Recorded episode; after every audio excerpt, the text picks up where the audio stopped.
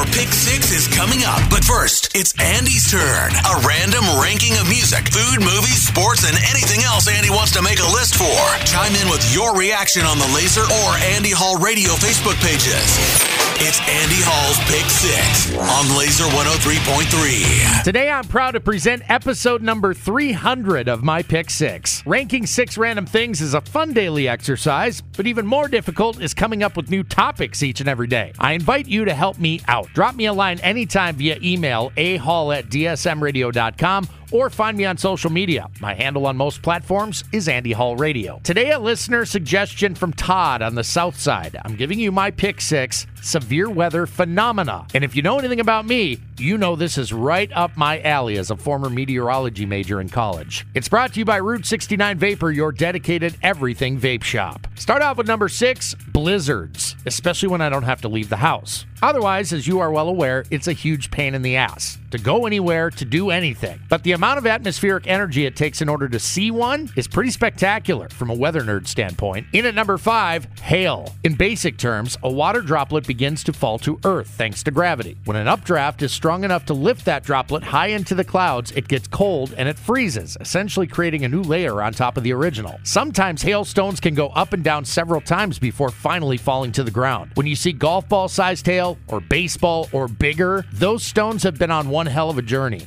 And that's fascinating to me. At number four, lightning. Even the idea of a visible electrical charge is pretty cool if you think about it. When the amount of those charges, both positive and negative, begin to build up to the point where they meet, you get a bolt of lightning. And not only are some of these as hot as the sun's surface, they're of course very dangerous in terms of voltage. Cloud to ground lightning strikes are not to be messed with. Best you watch them from inside an enclosed area. Coming in at number three, hurricanes. There is so much energy in these mega storms, fueled by warm tropical air over the oceans and the collision with a cold air mass sweeping over the surface. The amount of destruction these can cause over hundreds and hundreds of miles certainly isn't something I think is cool, but the genesis of these storms is pretty interesting from a scientific standpoint. Ranking number two, thunder snow. The Weather Channel's Jim Cantore feels me on this one. Imagine a winter storm as potent as a summertime thunderstorm, producing not only insane amounts of snowfall in a very short period of time, but also producing lightning strikes and thunder. While it is a relatively rare phenomenon, it does happen on occasion in the most badass of winter storms. You hear thunder in the winter, you'll know you're about to get dumped on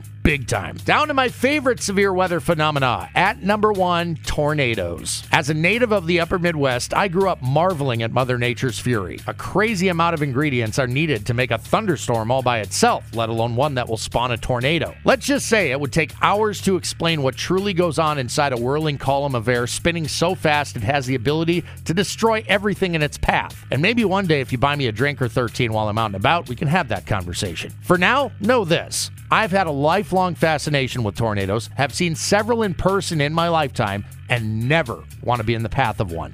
Ever. That's my list today. Did I miss any? What sorts of weather phenomena do you find fascinating? Are you asleep? Better not be. That was Andy Hall's Pick Six. Looking for your thoughts and opinions on the Lazer or Andy Hall Radio Facebook pages.